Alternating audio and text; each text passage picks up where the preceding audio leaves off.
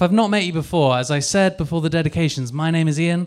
I lead this site of Cardiff North with my wife Sophie, um, and it has been a while since either of us actually spoke um, in the car- in this North site. Uh, it's been a while, and for those of you who don't know, that's because Sophie and I recently became parents.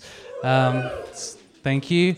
Uh, we now have a little boy called Robin, um, and he'll be six weeks old tomorrow. And he is just, he is just the most gorgeous little man. I love him to bits. And it's amazing how much life changes in just six weeks since he was born. You know, who knew that you could be so grateful for four hours straight sleep? I've never been so grateful for four hours sleep in my life. But we are absolutely loving being parents. It is amazing, and we have been so blessed by James and Jen, who lead this church, and the leadership team of this church, who have allowed us to take some time over the last month or so just to take a step back from our leadership role um, in order to just adjust to the reality of becoming parents. So that's why you won't have seen much of us lately, I suppose, but it's fantastic to be back, and I'm so excited to have the opportunity to be sharing with you this morning. And today we're going to be continuing in our We Believe series. We've been in this series since early September, and personally, I think it's been an amazing series.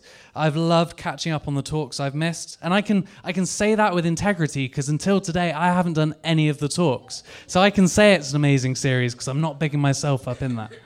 But if you've missed any of the talks, you can catch up with them online, and I'd love to encourage you to do that. But what I've loved about this series is that it's brought us right back to thinking about the core beliefs of our faith. Who is God? Who is Jesus? The cross, the resurrection, and so on. And there are so many things that we can get distracted by in Christianity, different theological debates and opinions about a whole range of issues. But in the Vineyard, we always want to stay focused on what's central to our faith. What we refer to in the Vineyard as the main and the plain. I think that's a phrase that James used earlier on in this series. We don't want to get distracted by secondary issues, you see. We want to stay focused on Jesus. We want to be captivated by him and compelled by his love. We always want to keep the main thing the main thing. And that's what we've been trying to do with this series, is focus on the main thing. Remind ourselves what is central to our belief, to be clear on those beliefs, and to hopefully stand together as a community in agreement on what we believe. And it's, I think it's really important that we're clear on these things, because as James shared in the opening talk of the series, what we believe determines the way that we live. What we believe determines the way that we live. And if we're going to be a church community who will obediently follow Jesus and embrace the mission that he has called us to in Cardiff and beyond, then we then what we believe will ultimately determine the extent to which we do that. So we need to be clear on what we believe, because it, it determines the way that we're going to live. That determines the way we choose to engage with what Jesus calls us to. And throughout this series, we've been working our way through the Apostles' Creed. Uh, just a quick reminder, if that's new to you, the Apostles' Creed is a doctrinal statement of belief that was developed by early Christians um, in the first few centuries of the church. And to put it simply, the Apostles' Creed is a summary of the Christian faith, handed down over centuries. The Apostles' Creed is a summary of the Christian faith, what, what the churches have taught for hundreds of years. And for this series, it has provided us with a framework giving language to our core beliefs. But James made a really important point in the in talk one that I just want to reiterate, that though the Apostles' Creed is helpful to give language to our beliefs, it is not the source of our beliefs or the truth in and of itself.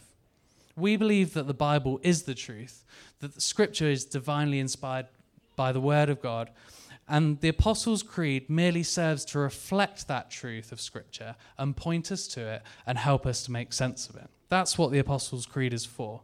And today, as we continue to unpack um, what we believe, we will be looking at a single line from the Apostles' Creed. This line is remarkably vague and yet incredibly significant. I believe in the Holy Spirit. When, when I got given this talk and I looked at that line, I was like, I know there's been some challenging talks in this series, but is there more, is there more to give me than, than the one line? But as I've started to, obviously, put this talk together and read the scriptures and think about my journey with Jesus over a number of years, There is so much. We could speak on the Holy Spirit for the rest of this year and beyond. There is so much we could talk about. But the de- the Apostles' Creed declares, I believe in the Holy Spirit. What does this mean? What do we actually believe about the Holy Spirit? Who is the Holy Spirit? And what is his role? These are some of the questions that Christians and churches still disagree on today. So I'm going to attempt to tackle these questions this morning uh, by taking a look at what the Bible teaches us and trying to bring some clarity on what we believe about the Holy Spirit.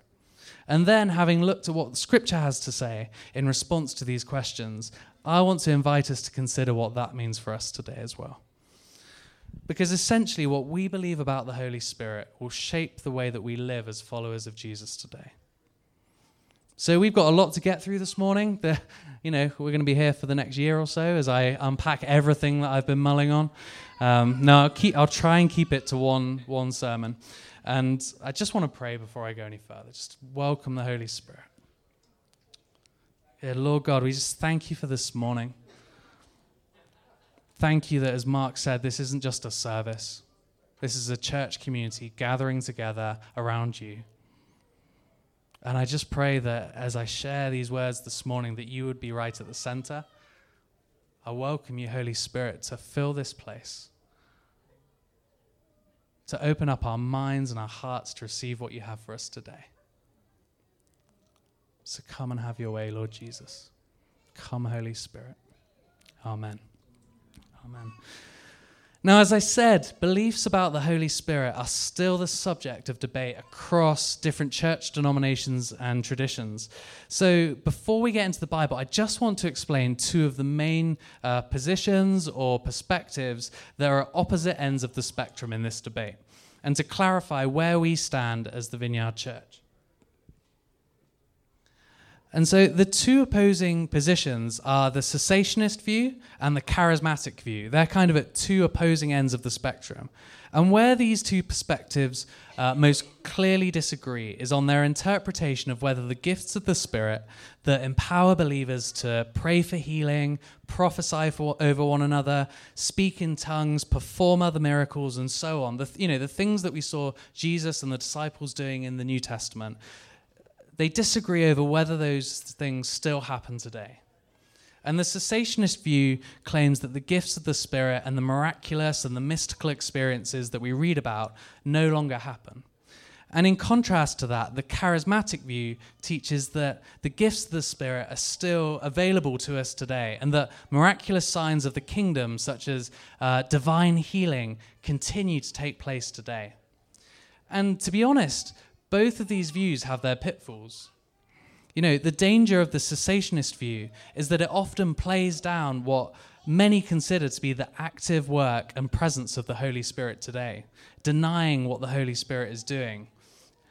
And while, while on the other hand, the danger of the charismatic view is that an overemphasis on physical experiences can often lead us into hyped-up environments. You might have seen uh, things on the telly or on YouTube, churches where things seem to be getting crazy, and, and but sometimes that is the Lord. But in other environments, that is people hyping up situations, playing on emotions. And in the Vineyard, we don't want to fall into these traps. We want to be careful to avoid this. Um, we do believe that the gifts of the Spirit are still available to believers today. We believe that.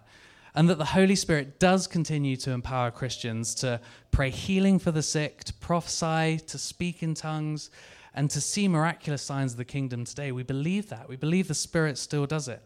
But at the same time, though we are expectant for what the Holy Spirit will do and seek to create environments where people can have a personal encounter with the Holy Spirit, we don't ever want to hype up those moments. We never want it to be hype. We never want it to be man-made or forced. I recently heard a Vineyard pastor say in one of his sermons, it's not power for the sake of power, it's always power for a purpose.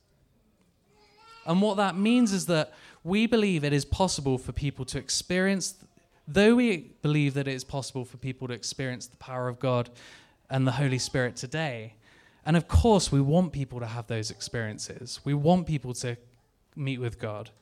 What is important to remember is that it's not about the experience itself. It's about what that experience does in us.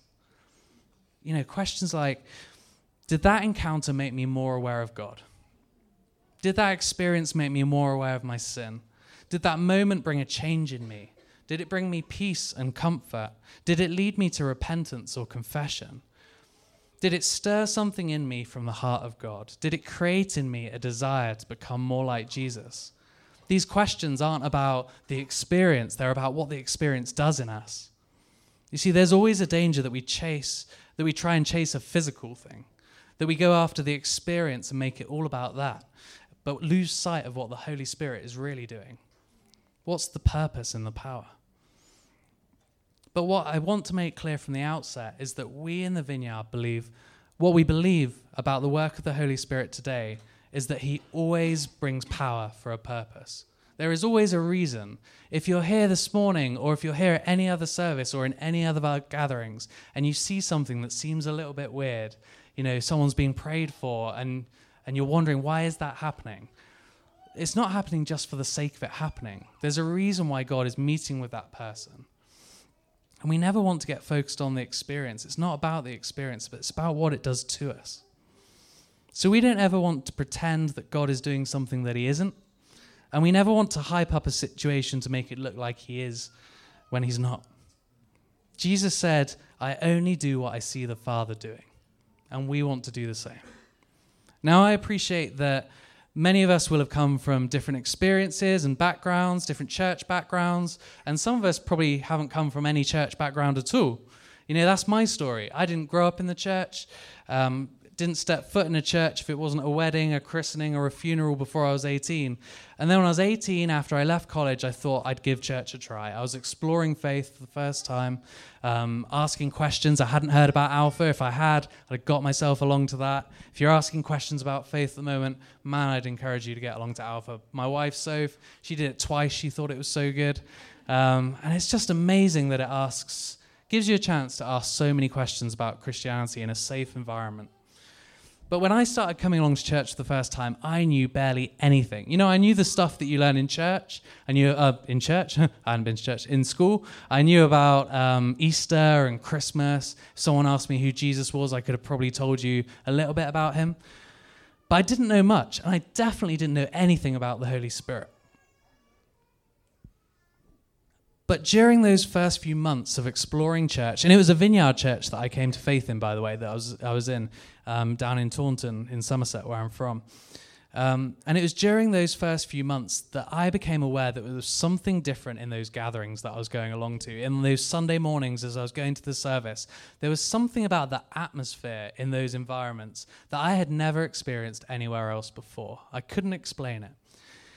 And it was particularly during those times of worship, like we had this morning, and during uh, what we call ministry times, after the talk, when we pray for one another. Those were the times that I noticed it the most. If I'm honest, from the first few months, I couldn't tell you what was being preached.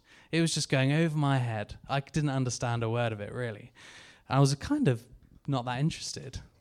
But it was in the worship and the ministry that I was just seeing something happen that I couldn't explain. Something was happening to people as they worshipped and prayed for each other, and I, I'd never seen it before. I couldn't explain what was happening. What I was seeing was people encountering the Holy Spirit, although I didn't know what that was at the time. And then after a while, you know, I would start to engage with it myself. I probably didn't sing a single song for the first month of going to church, but I started to sing. I started to engage with what was going on. At the end of a service, probably a couple of months along the line, I'd respond and someone prayed for me. And I started to experience what I assume everyone else was experiencing at the time. If if that wasn't what other people were experiencing, then I was a bit, what's going on here? But when people would pray for me, I would feel a sense of peace and comfort. As I started to read the Bible, the truth about who Jesus was began to come alive in me. During times of worship, I would start to feel this reassurance of the identity I had in Jesus. But also, for the first time in my life, a real conviction of my sin, the things in my life that I shouldn't be doing, the way that I shouldn't be living. Uh, I remember in the first year or so of going to church, most Sundays, at some point in the service, I would probably be brought to tears. Whether it was something that was said, or in a song, or as someone prayed for me, And that was just the Spirit of God touching my heart and showing me how broken I was, but how loved I was by him.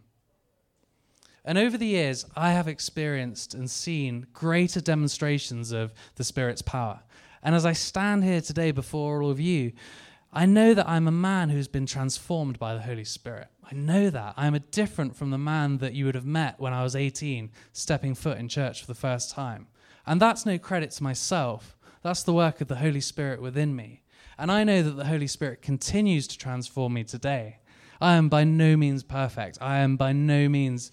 have I reached the goal of where I would like to get to and where the Holy Spirit is leading me? But he continues in God's grace and his mercy to transform me. And he's doing this in each of us that call on his name.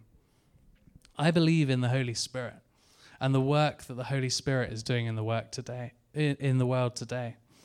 But as I said, I appreciate that many of us come at this from different backgrounds and have different experiences of this, and potentially different views as we sit here today on who the Holy Spirit is. So let's turn our attention to those two questions that I set out at the beginning. Who is the Holy Spirit and what is his role? And let's see what we can learn from the Bible. Let's start with the first question, shall we? Who is the Holy Spirit? If I asked you, where do we first encounter the Holy Spirit in the Bible? Where do you think we would turn to? The answer is, as a number of you, I think I heard you say, is Genesis chapter one. In fact, it's the opening two verses of the Bible. Let's take a look quickly. Uh, it should appear on the screen behind me. Genesis one verses one to two says, "In the beginning, God created the heavens and the earth. Now the earth was formless and empty. Darkness was over the surface of the deep, and the Spirit of God was hovering over the waters." Right there in the second verse of the Bible, we read that God's Spirit, his Holy Spirit, was hovering over the waters. Here we have the Bible's creation story. It's a narrative, a story telling us something about the way the world was created. And, and it serves to teach us about the relationship creation has to its creator, to God. And what we're told right here in verse two is that the Spirit of God was present and involved in creation. Right there in verse two, the Holy Spirit was there at the beginning in creation. Now, the lesson that the Old Testament writers wanted us to, to learn here is that it is through the Holy Spirit that God creates, maintains, and interacts with his creation. It's through his Holy Spirit, and that the Holy Spirit is therefore God's presence on the earth. So I want you to take hold of that this morning, that the Holy Spirit is God's presence on the earth. If that's all you remember from this morning, then hope, hopefully you'll remember more than that. But but but remember that, that, that the Spirit of God, the Holy Spirit, is God's presence on the earth. And as we've already taught in this series, we believe in a Trinitarian God. You know, a number of those songs that we sang today, this morning, um, alluded to that. We believe in a God who is both Father, Son, and Holy Spirit.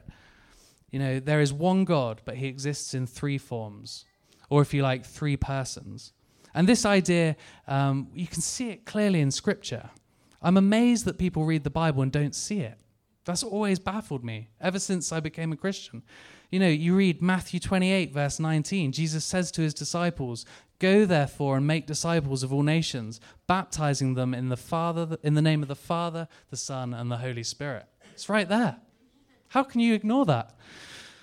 And at the end of um, his second letter to the Corinthians, Paul, the Apostle Paul, signs off with this: "May the grace of our of the Lord Jesus Christ and the love of God and the fellowship of the Holy Spirit be with you all." Jesus Christ, God, and Holy Spirit. There it is again. The Trinity is mind-blowing. It is mind-blowing. It's, it's incredible. How do we explain it? But in both of these examples, and in many more in the in the Bible, we see reference to God as Father, Son, and Holy Spirit. And what's really important to understand as we talk about the Trinity is that each member of the Trinity is distinguished um, from one from each other. Each, each of them is different, and yet each of them is fully God. The Father is fully God, the Son, Jesus, is fully God, and the Holy Spirit is also fully God. So when we're talking about the Holy Spirit today, we're talking about someone who is fully God. Now, the word for spirit that we find in verse two and throughout the Old Testament is the Hebrew word ruach. You kind of got to spit it out. And ruach in Hebrew means breath or wind. So it could literally be translated the breath of God. You know, we say the Spirit of God, but you could translate it the breath of God. And this is interesting because in the New Testament, which was written in Greek, uh, the word that is most often translated as spirit is the Greek word pneuma. And so you have these two words, and pneuma in Greek also means breath or wind. And these two words have been used to describe the Spirit because they want to teach us something specific. Both of these words describe something that is invisible and yet powerful and has the ability to set other things in motion. You cannot see your breath, can you? You know, if you're breathing, you cannot see your breath, but if you hold your hand up and breathe on it, you know that something is happening, you feel it. Likewise, you cannot see the wind, but you can look out the window and see that it's windy when you see... It's not that windy today, it's a bad example. But when you look out and see the trees moving and the leaves fluttering, and you know that the wind is present.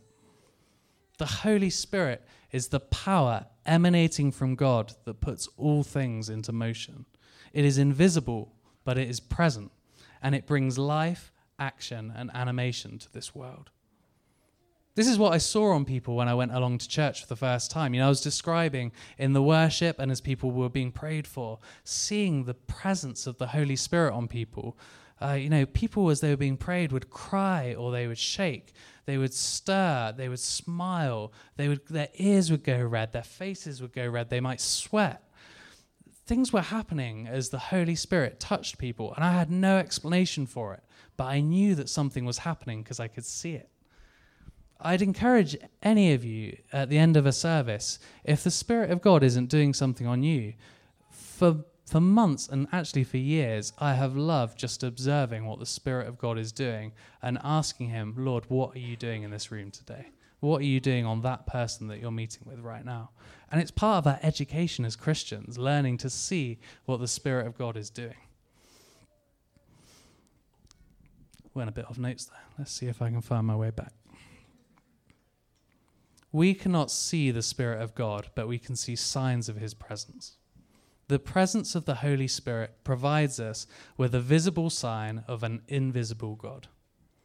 It provides us with a visible sign of an invisible God. So who is the Holy Spirit?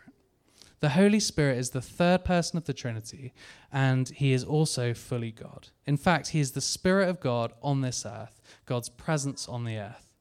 And before we move on to the next question, I just want to make this point. The Holy Spirit is not a force that we wield. It's not like um, being a Jedi in Star Wars, where you can move things. Uh, it's not a force. Uh, the Holy Spirit is a person. You know, if we read through the Bible, we learn that he can think and make decisions. He can act of his own will, of, of the will of God. He can speak. Acts eight twenty-nine, the Spirit said to Philip, go over and join this chariot. Acts thirteen verse two, while they were worshipping the Lord and fasting, the Holy Spirit said, set apart for me Barnabas and Saul for the work which I have called them. You know, in both of these verses, we see the Spirit speak. He can also feel. Did you know that the Holy Spirit can be grieved? Uh, Paul warns us in Ephesians four thirty, do not grieve the Holy Spirit. Makes you, what, can, what do I do that grieves the Holy Spirit? We can be known by him, and he can be known by us. You see, the Holy Spirit is a person. And so we must show him respect and honor. We should listen to him, and we should be obedient to him. And this is why we often pray, come Holy Spirit. You might have... If you're new to this church, or if you're new to church in general, you might have heard sometimes when we start a service or we pray, we say, come, Holy Spirit. You know, it's not that the Spirit isn't present or that he needs encouragement. It's not like we're teasing him out, like, come, Holy Spirit, come on, come on. It's not what we're doing. Come on, come and move in power. That's not what we're doing when we say, come, Holy Spirit. And it's not that he's somehow under our control. It's not like... We're his master and we control him. It's not that he works under our orders, as if God's power is something that we could turn on or off like a light switch. That's not what this is.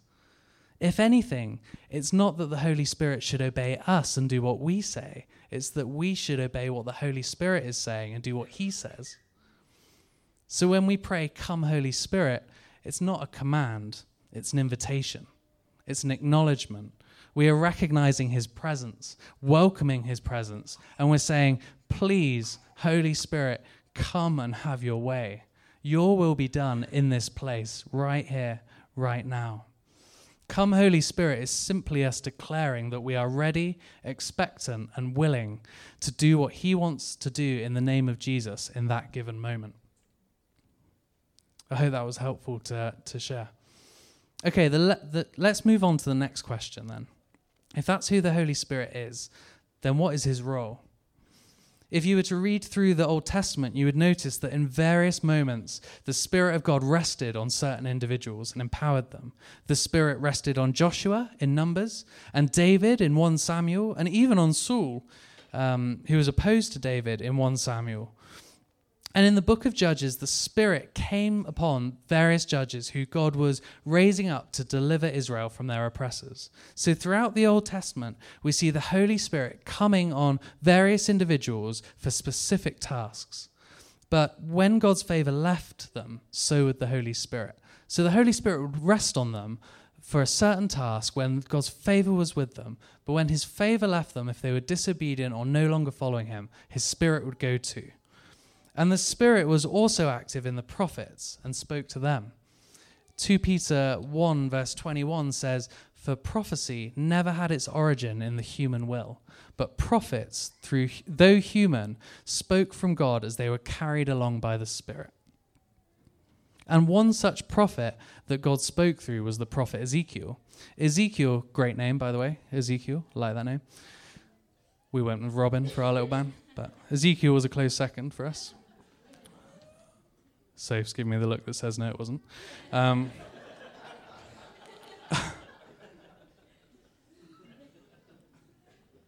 Ezekiel prophesied that one day God would put his Spirit in his people in a way that would help them to live the way that God had always intended for them. In Ezekiel thirty-six, God speaks through his prophet saying, "I will give you a new heart and put a new spirit in you. I will remove your heart of stone and give you a heart of flesh. And I will put my Spirit in you and move to follow, follow, move you to follow my decrees and be careful to keep my laws." God's plan was to put his Spirit within his people to help them live life the way he live life to the full in the way that he had always intended for us. But when would that time come?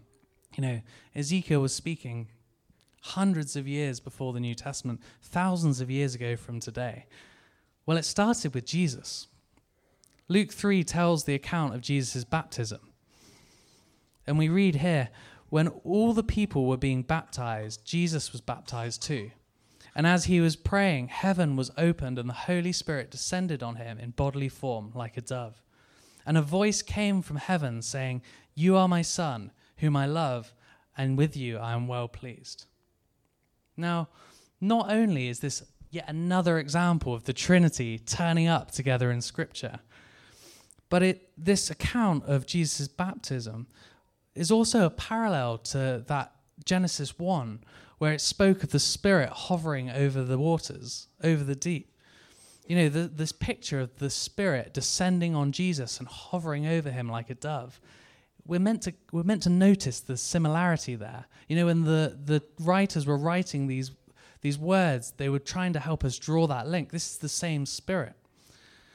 Luke then goes on to tell us in chapter four that Jesus, full of the Spirit, left the Jordan and was led by the Spirit into the wilderness where he was tempted by the devil. Then after the temptation, Jesus returned to Galilee in the power of the Spirit. And when he got there, he read aloud in the synagogue from Isaiah sixty-one, proclaiming, "The Spirit of the Lord is upon me." He recognized that the Spirit of God was on him. How could he not? How could he not notice the Spirit of God was on him? We've already seen how in the Old Testament the Spirit would rest on people, on God's people, and empower them, but then he would leave them when his favor was no longer with them. However, when we read about Jesus in the Gospels, from no point after his baptism do we read that the Spirit leaves him through during his ministry. It empowers him to proclaim the good news, to heal the sick, to perform miracles, and to cast out demons.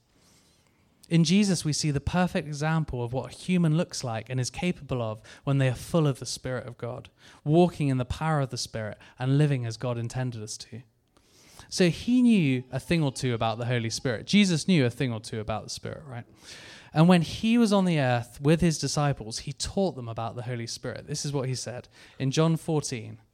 If you if you love me, keep my commands, and I will pray to the Father, and he will give you another helper, that may, that he may abide in you forever.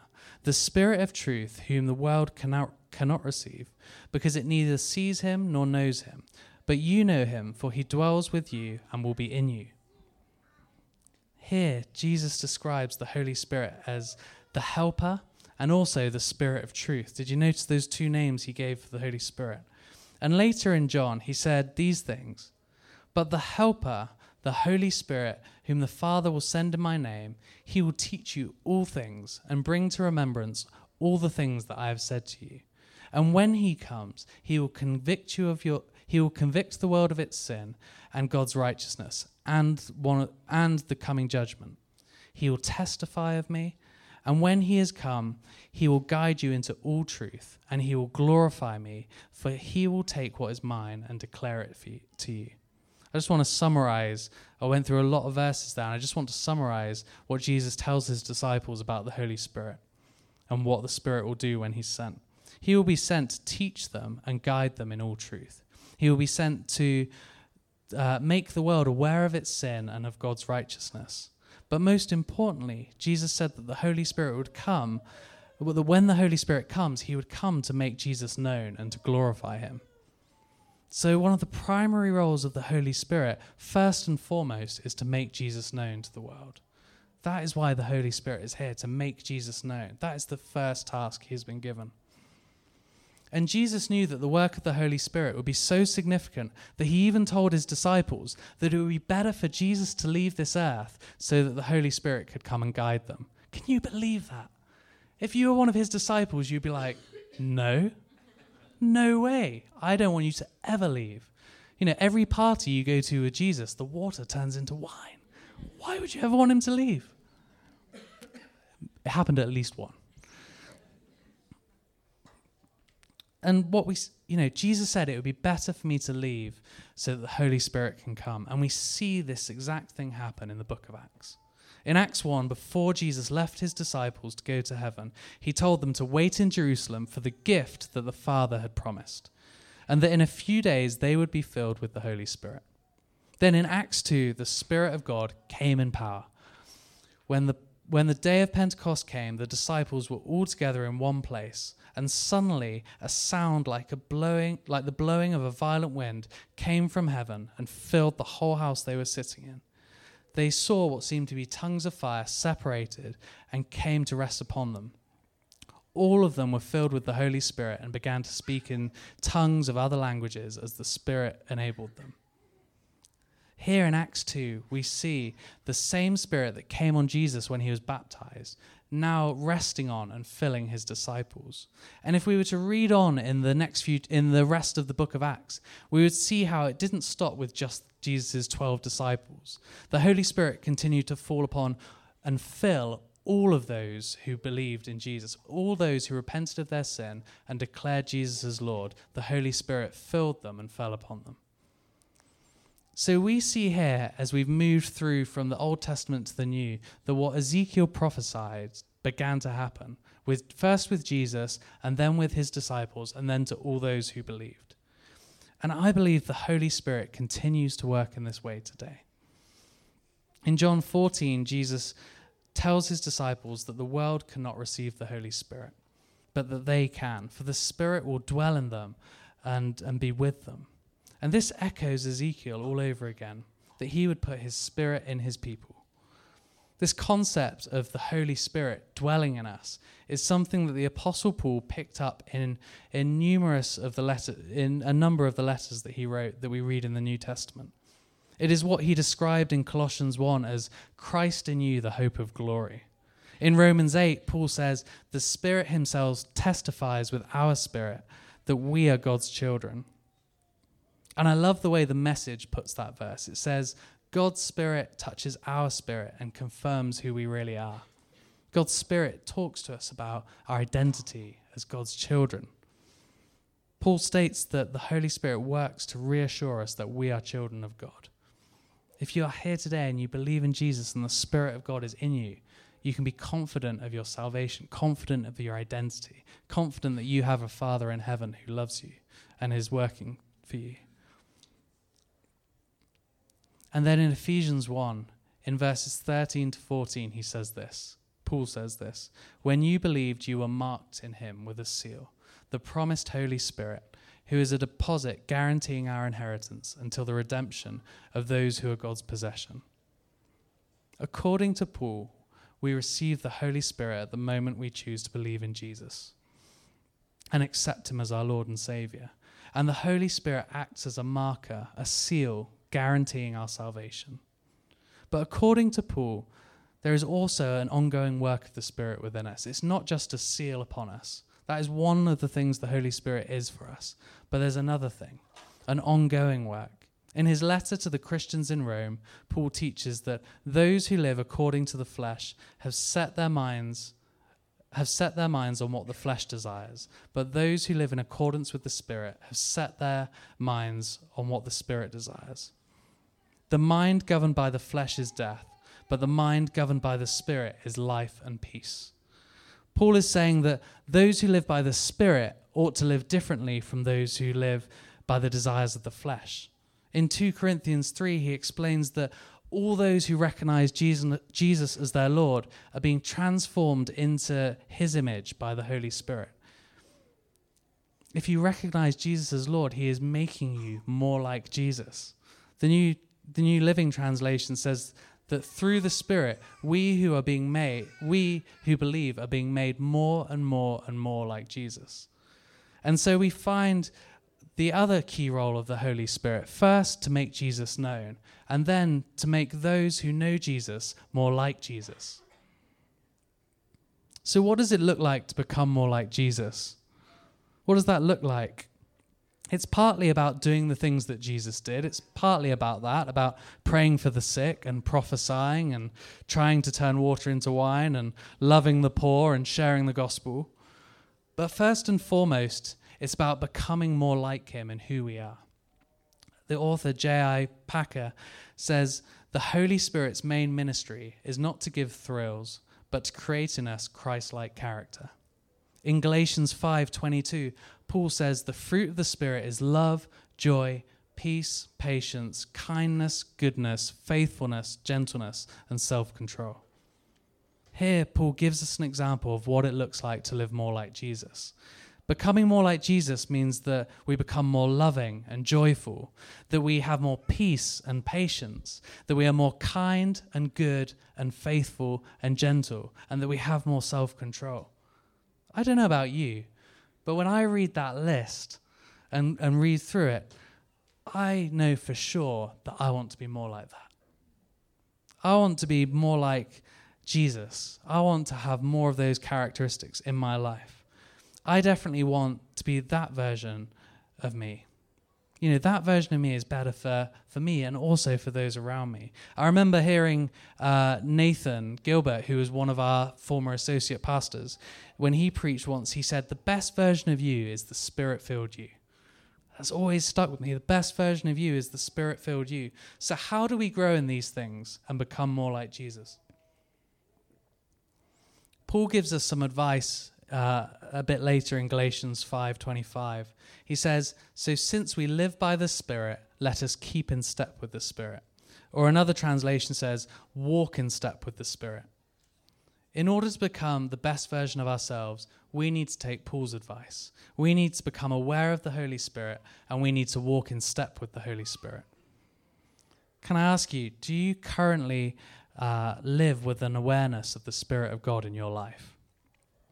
I know for me personally that I find this difficult, but if the Holy Spirit dwells in us, then our lives should look different from those around us and those who don't uh, have the Spirit within them.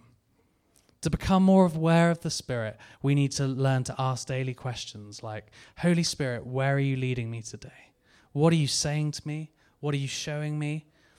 Holy Spirit, what are you? What do you want to change in me? What do you want to do through me for the world around me?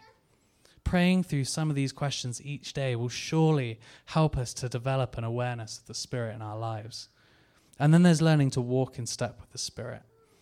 This is about being obedient to the Spirit of God in our daily lives. You know, Ezekiel's prophecy was all about God putting his Spirit within us so that we could walk obediently in step with him. But no, none of us are expected to walk perfectly in this from the beginning, from day one. You know, it's a bit like the celebrities on Strictly Come Dancing. Bear with me for just a moment. Have we got any Strictly fans in the room? Oh, okay, so this might work.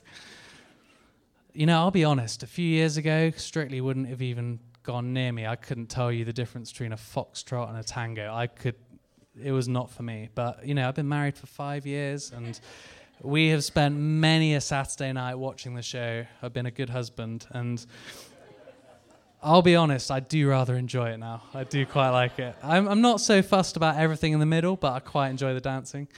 Um, can't dance myself, but you never know, one day. Um, but the thing is, uh, and as well, you know, we'll watch the show, and we'll watch it, and we'll get to the end, and I'm like, that was an amazing dance. And then the judges are just ripping it to shreds. And then I'm watching another dance, and I'm like, that was terrible. And then all the tens go up. And I just, maybe I'm watching the wrong show. Well, anyway, most of the celebrities have no professional like experience of dancing. Uh, so at the beginning of the series, they're usually really bad. But Jen, as the show begins to go on, you know, some of them begin to get better. You know, just because they're on the show doesn't mean that overnight they're going to become this amazing dancer. It doesn't just happen miraculously like that. But as weeks go by, as they practice and as they learn to follow the lead of their partner, most of them will gradually improve and get the hang of, of dancing. And learning to walk in step with the Spirit is a little bit like this. We are not expected to get it right from the beginning. We're often going to make mistakes. But if we learn to follow the Spirit's lead, over time we will learn how to live the way that God intended us to live. How will we know that we're walking in step with the Spirit? We'll see the fruit of the Spirit in our lives. The fruit of the Spirit is the sign that we are walking in step with the Spirit. Jesus said it himself, "If you remain in me and I remain in you, you will bear much fruit." It's by the Spirit in our life, it's by the fruit in our lives that we know that we are walking with the Spirit. I know that I want to be the best version of me that I can be.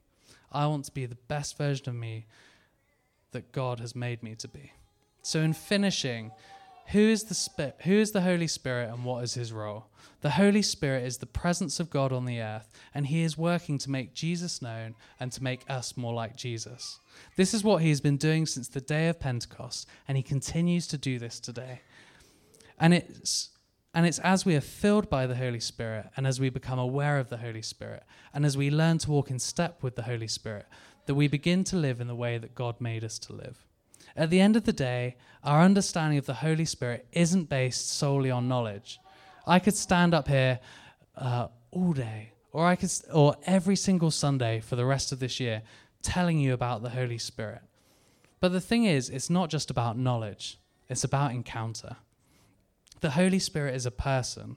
As I said at the beginning, he can lead us, he can speak to us, he can lead us, he can guide us, he can convict us of our sin, transform us, and most importantly, make Jesus known to us. Jesus sent him to be with us. The Spirit knows us, and he wants us to know him. You can learn a lot about a person by reading about them, can't you? But you only truly get to know a person by spending time with them.